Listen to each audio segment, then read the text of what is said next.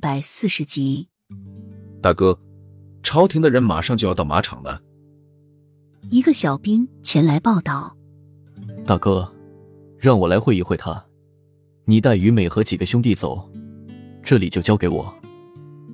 青兰依旧不紧不慢地说着，嘴角挂着高深莫测的弧度。大当家的犹豫了一下，青兰分析得很有道理，朝廷的军队不会像官府的人，是不达目的不会罢休的，暂且只能听从青兰的，和那位常胜将军搏一搏了。好，那你自己要小心，三弟我们走。大当家将雨涵拉上马，对青兰说了一些嘱咐的话。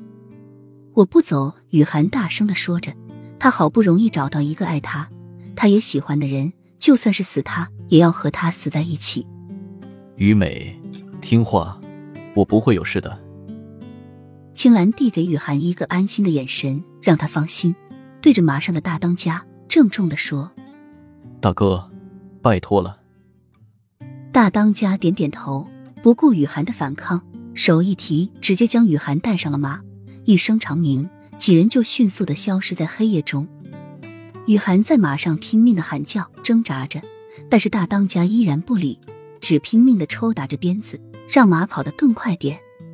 雨涵很担心青兰，他知道墨尘有多厉害，那些山匪根本就不是墨尘手下军队的对手，青兰那样做明显就是送死。大哥，你放我回去，青兰对付不了墨尘的。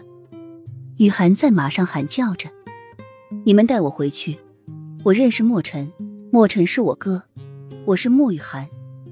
雨涵说到最后，一直奔跑的马终于停了下来。什么？你就是瑞王府失踪的雨飞？三当家的有点不敢相信，再仔细看了一下雨涵，觉得跟城墙外的画像果真有几分相似。是，你们快带我回去，现在还来得及。雨涵急切地说着，他如果不这样做，恐怕他这辈子都不可能再见到青兰了。